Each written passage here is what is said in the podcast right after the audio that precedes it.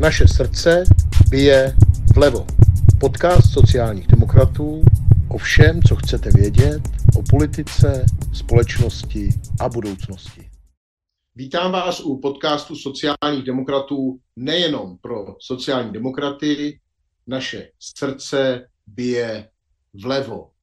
Tentokrát mám velmi milou příležitost se sice na dálku, ale přesto, a mám z toho velkou radost, eh, pobavit o bytové politice, o problémech s bydlením, ale možná i o spoustě jiných problémů, které trápí české obce s Ingrid Podrouškovou, což je skvělá starostka v Lipníku, v Lipníku ve středočeském kraji.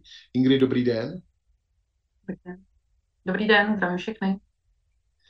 A možná si nepopovídáme jenom o bydlení a o starostování, ale i o spoustě dalších e, věcí, protože jestli někdo se dá nazvat mezi starosty, které jsem potkal, e, skutečně renesanční osobností, tak je to právě Ingrid Podroušková. Ale pojďme na to. Ingrid, co myslíte, jaké e, problémy dneska vás jako starostku teď v roce 2023 nejvíc trápí nebo vaši obec? Tak samozřejmě použiju otřepanou frázi finance a zase finance. E, nebudeme si nic nalhávat, ale všichni starostové máme jeden a ten samý problém – máme oklištěné rozpočty a vytvářet nějaké megalomanské projekty je vždycky samozřejmě velký problém. A proto samozřejmě spolíháme na různé dotační programy, abychom vůbec mohli realizovat ty naše vize a plány, co potřebuje vlastně obec nebo potažmo město. A to je právě ta věc. Já jsem, je to jeden z důvodů, proč se dneska spolu bavíme, protože vy se nebojíte, přestože máte omezené finanční možnosti a Lipník je malá obec, tak se nebojíte i odvážných projektů. Do jednoho takového projektu jste se pustili v oblasti bydlení a já upřímně řečeno, když jsem to u vás viděl, tak pro mě to je možná ukázkový vlastně příklad toho, jak se dá investovat do bydlení. Mohla byste nám něco říct o tom vašem projektu? Eh, takže jedná se o projekt vlastně nájemního bydlení, kde je vlastně kombinovaný se sociálním bydlením, protože uh, vlastně jsme začali nejdřív projektem uh, ze státního fondu životního prostředí, kde jsme vlastně starou, uh, starý bytový dům předělávali na byty pro sociální vlastně jakoby sociálně slabé. No a jelikož už nějakou dobu prostě spolupracujeme, nebo jsem měla takovou myšlenku, protože x let děláme různé projekty i mezi seniory a samoživitelky a dětmi ze školky a tak dále, tak samozřejmě znám spoustu příběhů, eh, kdy vlastně člověk eh, bydlí sám ve velkém domě, nemá finanční prostředky to utáhnout a tak dále, nebo už zase zdravotní problémy. A samozřejmě spousta lidí nechce eh, být umístěny do nějakých různých asilových domů, pečovatelských domů, domů seniorů. Takže mi se strašně líbila myšlenka, už to vlastně pochází i z nějaké Skandinávie, kdy se kombinuje různě bydlení, kdy třeba jsou kombinovaní seniori ze studenty, a my jsme vlastně zkusili variantu bydlení uh, seniori samoživitelky. Já sama vlastně ze zkušenosti... střed generací, no. kdy oni v tom jednom domku ano. Eh, budou naraz třeba seniori, kteří jsou páry nebo jednotlivci, nebo obojí, nebo jak to máte? Uh, máme zatím jednotlivce, to je zajímavý, uh, že většinou teda páry uh, zvládají nějaký živobytí tam, kde vlastně, hmm. nebo kde v současné době pobývají, takže opravdu to jsou jednotlivci. Mm-hmm. A samozřejmě taky, taky, taky o to mají zájem teda, jo? Ano, to je, to je velký. To je opravdu eh, vlastně komunita, to je jednoduchá, jednoduchá informace. Když se podíváte na komunitu samoživitelek v České republice, tak to čítá opravdu tisíce. Takže eh, těch žádostí samozřejmě je vícero o těch samoživitelek než eh, od seniorů. Takže oni byli dohromady v jednom domě, každý má svůj byt a vytváří takovou mm-hmm. jako komunitu, kdy si třeba i pomůžou vzájemně. Přesně tak, přesně tak. Jako mám radost, protože uh, samozřejmě je hezký, když uh, máte mužský element, že máme teda opravdu v některých domečkách i uh, pány seniory a je to znát, že ta atmosféra je vždycky jakoby lepší, Uh, ale samozřejmě si vycházejí stříc uh, a je to hezký. Myslím si, že to ten projekt, uh, ať samozřejmě byla i spousta stran, kde byla nějaká nevole. Mm. Myslím si, že tímhle tím stylem to nastavit i v jiných městech a obcích, tak si myslím, že konečně to komunitní plánování by mělo nějaký smysl a, a logiku. ale přesně, jestli teda můžu zmínit, na, narazili jsme na problém právě toho komunitního plánování, který evidentně nefunguje a ta mm-hmm. sociální politika by se měla teda pojmout trošičku jakoby i nějakým zákonem, protože já jako vlastně malá obec, i když jsem měla možnosti, měla jsem pozemky, tak já jsem mohla postavit maximálně vlastně 20 bytečků. Takže je to vlastně jako limitovaný i jako počtem obyvatel, což si myslím, že by vlastně měla existovat nějaká spádovost, kdy budeme vědět, že máme nějaký OEPčko a budeme vědět, že prostě to sociální bydlení tam bude, vybudujeme 40 bytů a je to jedno, jestli to bude v obci Lipníka nebo tady v sousední obci Čachovice. Takže jsme narazili na ten, ten problém, že jsme klidně mohli vybudovat více bytečků, ale vlastně eh, vzhledem k nějakým těch pravidlům dotačních prostředků čerpání a tak dále, jsme vlastně narazili na tento problém. Ale Jde o to, to financování toho provozu potom, že jo, že i na dalších sociálních projektech, mm-hmm. aby se na nich mohli takhle komunitně podílet, nebo uh, obce z celého toho regionu, z celého toho, toho mm-hmm. RP, že jo, to je důležité. Tak na to máme jednoduché řešení. Na to máme jednoduché řešení, protože já vlastně x let spolupracuji se sousedními obcemi, protože samozřejmě mm-hmm. máme spádovou školku, spádové školy, takže tam jsme vlastně i už spolu o tom konzultovali, že v případě, že bychom třeba umistovali právě občany těch okolních obcí, tak by se to udělalo touto formou smlouvy, kdyby se přispívalo vlastně na chod jakoby, a provoz uh, vůbec vlastně toho mhm. bydlení ta dohoda s ostatními obcemi funguje, jo? To, jste uh-huh. schopni se to dobře domluvit. No tak to je skvělá věc, to je skvělá věc, tam odvádíte uh-huh. dobrou práci. Já si chci zeptat, no, hlavně jako nejtěžší, že jo, vždycky lehko se to řekne, ale nejtěžší je zajistit na to dostatek peněz, čili ty dotace, to se zhánělo dobře, nebo zkuste říct, jaké u toho byly? No, čekali jsme, nebyli, nebyli. Sami víte, že vlastně jediný dotační titul, který byl delší dobu, bylo z Ministerstva pro místní rozvoj, který přispíval opravdu jenom nějakou alokovanou částkou na daný byt, takže se neřešilo, jestli to je nájemní byt, sociální byt a tak dále. Teď vlastně mhm. poslední dva roky ministerstvo financí vyšlo s tento dotačním titulem, kdy podporují vlastně byty nájemní a státní fond životního prostředí podporuje vlastně byty alokovanou částkou na sociální bydlení. Takže my jsme vlastně začali nejdřív rekonstrukcí starého bytového domu, kde jsme vlastně použili ten fond, státní fond životního prostředí, takže mhm. tam vlastně to byla taková první startovací jakoby vlašťovka. No a potom jsme teda zkusili ten větší projekt, kdy teda samozřejmě jsme věděli, že bez dotačních prostředků bychom to nemohli realizovat. A to bylo teda přes ministerstvo financí, kdy bohužel nás teda poznamenala pandemická situace s covidem, eh, potažmo začínala uh, situace s Ukrajinou a byla nám teda snížená částka uh, do, z dotačních prostředků. Nedodrželi jste nějaký termíny, jo, kvůli covidu nebo něco? Ne, ne, ne, ne, ne, ne. Uh, oni vlastně snížili uh, alokované částky, které vlastně byly k dispozici potom uh, na čerpání z dotačních prostředků. Já vlastně jako uh, starostka malé obce jsem najednou musela řešit tu situaci dostavět, nedostavět. Hmm. Takže jsme přistoupili na to, že jsme si vzali velký úvěr. Pro nás samozřejmě je to velký závazek, ale vychází to tak, že vlastně jsme schopni roční splátku, kterou nám vyměřili na těch 19 milionů, umořit. Takže si myslím, že eh, i když eh, spousta občanů nemá rádo, že jsou obce zadlužený, ale myslím si, že prostě doba si to žádá a pokud ta možnost je, tak bych se toho nebála, že ta návratnost je prostě samozřejmě markantní a eh, vrátí se vám to vlastně tím, že vám ty občané tady bydlí, mají trvalý bydliště, naroste vám počet obyvatel a myslím si, že bych se toho vůbec neobávala. Ale ten dluh je zásadní, že? Tak vy máte rozpočet tak to 5 milionů, jo, a, a, a zároveň už tak. tak to můžete splácet třetinu rozpočtu, že jo, nebo něco takové. Já bych samozřejmě potřebovala, kdyby uh, nějakým stylem, třeba jako to dělával uh, kraj, že, že nějakým stylem podporují třeba tyto projekty nějakým dofinancováním, tak uh, rozhodně by to samozřejmě tu obec trošičku slevilo v tom závazku, který na nás teď je, protože samozřejmě si můžeme pouštět teď do jiných projektů, Eh, protože nám to vlastně neumožňuje zase ty do podmínky toho úvěrování, kdy nemůžeme zadlužovat víc a víc tu obec. Takže samozřejmě eh, bych chtěla trošičku v tomhle eh, vytvořit nějaký systém, jak to financovat, jak to podporovat. A myslím si, že komunitní plánování a zákon vlastně o sociálním bydlení by byl jediným řešením, jak tuto situaci vlastně nastavit a nezadlužovat tím vlastně malé obce, když ta možnost tam to bydlení vytvořit je. A přitom eh, Česká republika, když se na to podíváme, tak vlastně dneska je na tom nejhůř eh, ze všech rozvinutých evropských zemí z hlediska dostupnosti bydlení. A konec konců i my jako sociální demokracie, tak máme vlastně ve svém programu to, že bychom měli podpořit nejenom samozřejmě komunitní, nejenom sociální bydlení, ale rozvoj bytové výstavby jako takové. No, zdá se, že v České republice ten problém jako přetrvává. Vy jste příkladem, kdy i přes tu byrokratickou zátěž a jako tu, ty problémy, které s tím stát má, kdy to postavit jde. Vy tam vlastně kolik tam máte těchto bytových jednotek?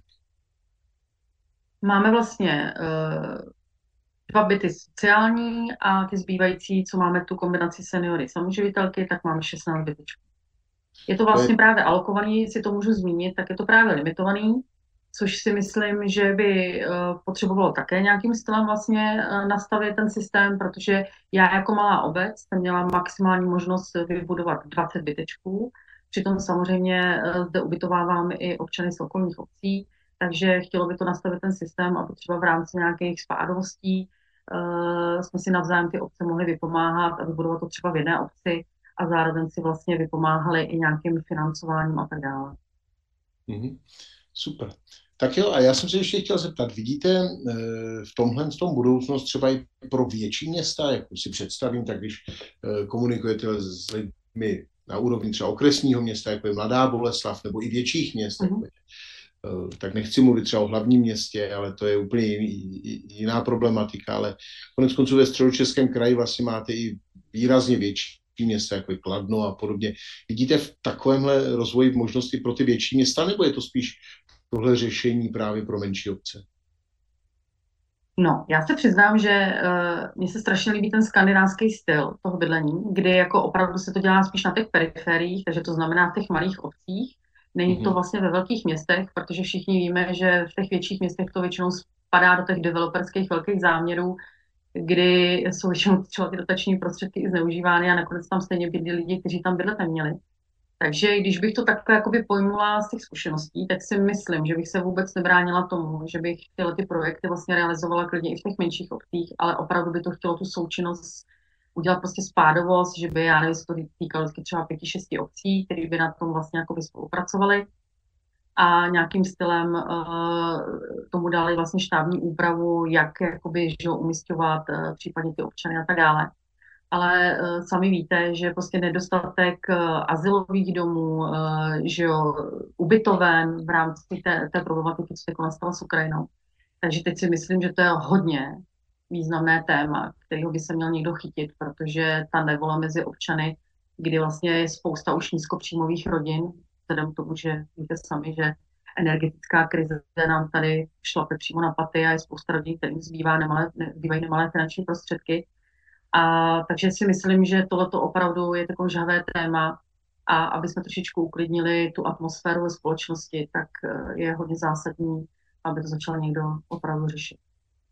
Ingrid Podroušková je jednou z těch statečných bojovnic, která si uvědomuje, že stát nevyřeší problém bydlení jenom tím, že bude někam posílat na sociální bydlení peníze, ale že to mm. musí řešit i těmi aktivními zásahy, že je potřeba to sociální bydlení budovat a že je potřeba ho držet ve veřejných rukou. To je, tím možná se bráníme i těm obchodníkům s chudobou a různým těch, těm mafím a podobně, které vlastně ten stát vysávají a potom ty peníze tam, kde jsou v sociálním systému skutečně potřeba, tak tam chybí. Já jsem se chtěl zeptat, máte třeba podporu ze strany, ať už obce s rozšířenou působností, nebo kraje, nebo třeba od ministerstva, i v poskytování těch terénních sociálních služeb, které jsou s tím spojeny, nebo myslíte, tady by se mělo něco změnit? Ne, tak to musím teda opravdu jako tady potvrdit, že co se týká třeba domácí péče, kdy vlastně opravdu tady můžou být ubytovaní i seniori, kteří už mají nějaký zdravotní problém, tak uh, teda smekám, je to neuvěřitelné, co se vlastně jako strhlo, kdy teda obdivuji i ty uh, zaměstnance té domácí péče, jak to všechno zvládají. Takže tam si myslím, že to úplně z toho vyplynulo a funguje to naprosto v pořádku. Takže tohle si myslím, že eh, ač nikdo asi ani nevnímá, tak funguje dobře, ale samozřejmě je tam to druhý, ale kdy si myslím, že zase ty zaměstnanci, co vlastně vykonávají tu činnost domácí péče, nejsou řádně ohodnocený, protože ono, když se vezmete tu periferii, eh, co oni mají vlastně za tu oblast, kterou mají projíždět, tak si myslím, že teda eh, to je taky na, na zamýšlenou. To určitě je, protože dneska v celé řadě koutů republiky celá tahle terénní péče stojí vlastně na uh, dobré vůli několika lidí, kteří jsou vlastně špatně placeni a těch peněz se na to nedostává. Uh-huh. To, to tak je. Jestli můžu jenom k tomu připomínku, no, tak uh, my máme vlastně dohodu, že uh, jim vlastně na to přispíváme. Takže oni vlastně, když nám sem přijíždějí, tak my vlastně přispíváme za každého toho pacienta uh, nějakou částkou. Takže zase opravdu, zase je tato spolupráce a ta spádovost, kdy si finančně navzájem pomáháme a podporujeme. To je, to je příklad toho, že to skutečně funguje způsobem, který je, který je optimální. Mm, musím teda říct, že na spoustě míst České republiky je ten stav té terénní sociální péče mnohem horší. Jo. Když jezdím a musím teda říct, že v těch, těch velmi strukturálně postižených regionech, třeba na severní Moravě, nebo v severních Čechách, kde by to bylo ještě vlastně víc potřeba než třeba u vás, tak naopak mhm. ta, naopak ta péče je horší. No tak jo, hmm. díky, díky moc za tady tuhle oblast a teď se pojďme posunout ještě o kousek dál a to je mm, dostupnost, dostupnost služeb. Právě v oblastech, jako je vaše, Litník, to je eh, takové, takové dvojče Milovic. Milovice jsou kousek od vás, že? Ano. Pro kteří si to neumí, hmm. neumí představit na mapě. Jak to u vás máte například eh, s, se zubaři, dětskými lékaři, eh, obvodními lékaři a podobně? To je problém, který eh, často v minulosti byl jenom třeba v pohraničí nebo byl v některých odlehlých oblastech, ale v poslední době se problém, tenhle problém začíná objevovat úplně v každém kraji v České republice a každý kraj v téhle souvislosti má nějakou svoji vnitřní periferii, tak jak je to třeba u vás? No, tak to samozřejmě jste zmínil dobře, protože to je další vlastně ze zásadních problémů, který tady dennodenně řešíme. Tak uh, víme všichni, že celorepublikově prostě lékařská péče uh, je špatná, chybí prostě zubaři, chybí přesně pediatři, chybí uh, dětský lékaři. Takže my vzhledem k tomu, že jsme ten problém řešili na, vlastně jsme združení obcí, že většinou máte ty svazky, nějaký RTB nebo masky, takže eh, tu problematiku mezi sebou, mezi starosty vlastně řešíme uh, každoročně. Takže my jsme si zde vyšli vstříc a vlastně v sousední obci ve Všianech vznikl nový, uh, nové prostory po staré školce, kde vlastně máme nového lékaře obvodního, takže zde vlastně aspoň tuhle tu variantu jsme nějakým stylem zajistili i v sousední obci vlastně Čechovice, protože samozřejmě je to penzum občanů, které se nedá jen tak pojmout ale máme a narážíme na velký problém, co se týká právě zubařů, ortodontů. To si myslím, že jako bez známostí a podobně se vůbec nikam nejsi schopni jako dostat. Takže to je opravdu taky velkým křítníkem a otazníkem, jak tohle tu situaci jako řešit. Já v tomhle vidím velký dluh eh, všech vlád, vlastně, které tady byly dosud od roku 89 v tom, mm-hmm. že vždycky se přicházelo s tím, že jsou nějaké strukturálně postižené kraje. Eh, že problémy jsou mm-hmm. právě třeba jsem říkal na severu Čech, na severu Moravy, ale já myslím, že je nejvyšší čas uvědomit si, že neexistují strukturálně postižené kraje, ale že existují uh, strukturálně postižené mikroregiony. Mm-hmm. Takže takovéhle vlastně mm, mikroreginy, které potřebují pomoc, aby se nevylidňovaly a aby v nich služby byly zachovány, se nachází úplně v každém kraji v České republiky, když to řeknu od Severní Moravy přes Vysočinu, Střední Čechy, až dejme tomu po Jižní Čechy. Že? Je to tak, ne? Tak je to tak cítíte. Ano. To je na, něco, na čem jako sociální demokraté budeme muset zapracovat. E, cítím to jako velký dluh celé České republiky vůči obcím, jako je Lipník, ale nejenom tam. Já ty obce, jak jsem říkal, znám z Jižních Čech, ze Západních Čech, z Vysočiny, zkrátka z celé republiky. Doufám, že nebudou muset ve všech obcích být takové bojovnice, jako je Ingrid Podroušková, protože takovýchhle žen v politice dnes v České republice mnoho není. Litníku můžeme závidět, můžeme závidět středočeskému kraji. Já doufám, že Ingrid v sobě najde sílu pomáhat nejenom svoji obce, ale celým středním Čechám. Tak Ingrid, hodně štěstí a držte se a doufám, že budete eh, v politice ve středních Čechách hrát čím dál větší roli. Děkuji za pozornost a mějte se. Držte se všichni. Natchanou. Díky moc. Díky moc a přeji všem krásný eh, zbytek dne. Určitě si znovu a znovu pouštějte eh, podcast s Ingrid Podrouškovou, protože, jak už jsem jednou říkal, takovýchto starostech, které se dokážou takhle poprat za svoje obyvatele v České republice, skutečně mnoho není. Díky moc a těším se na příště. Děkuji moc krát. Naše srdce bije vlevo.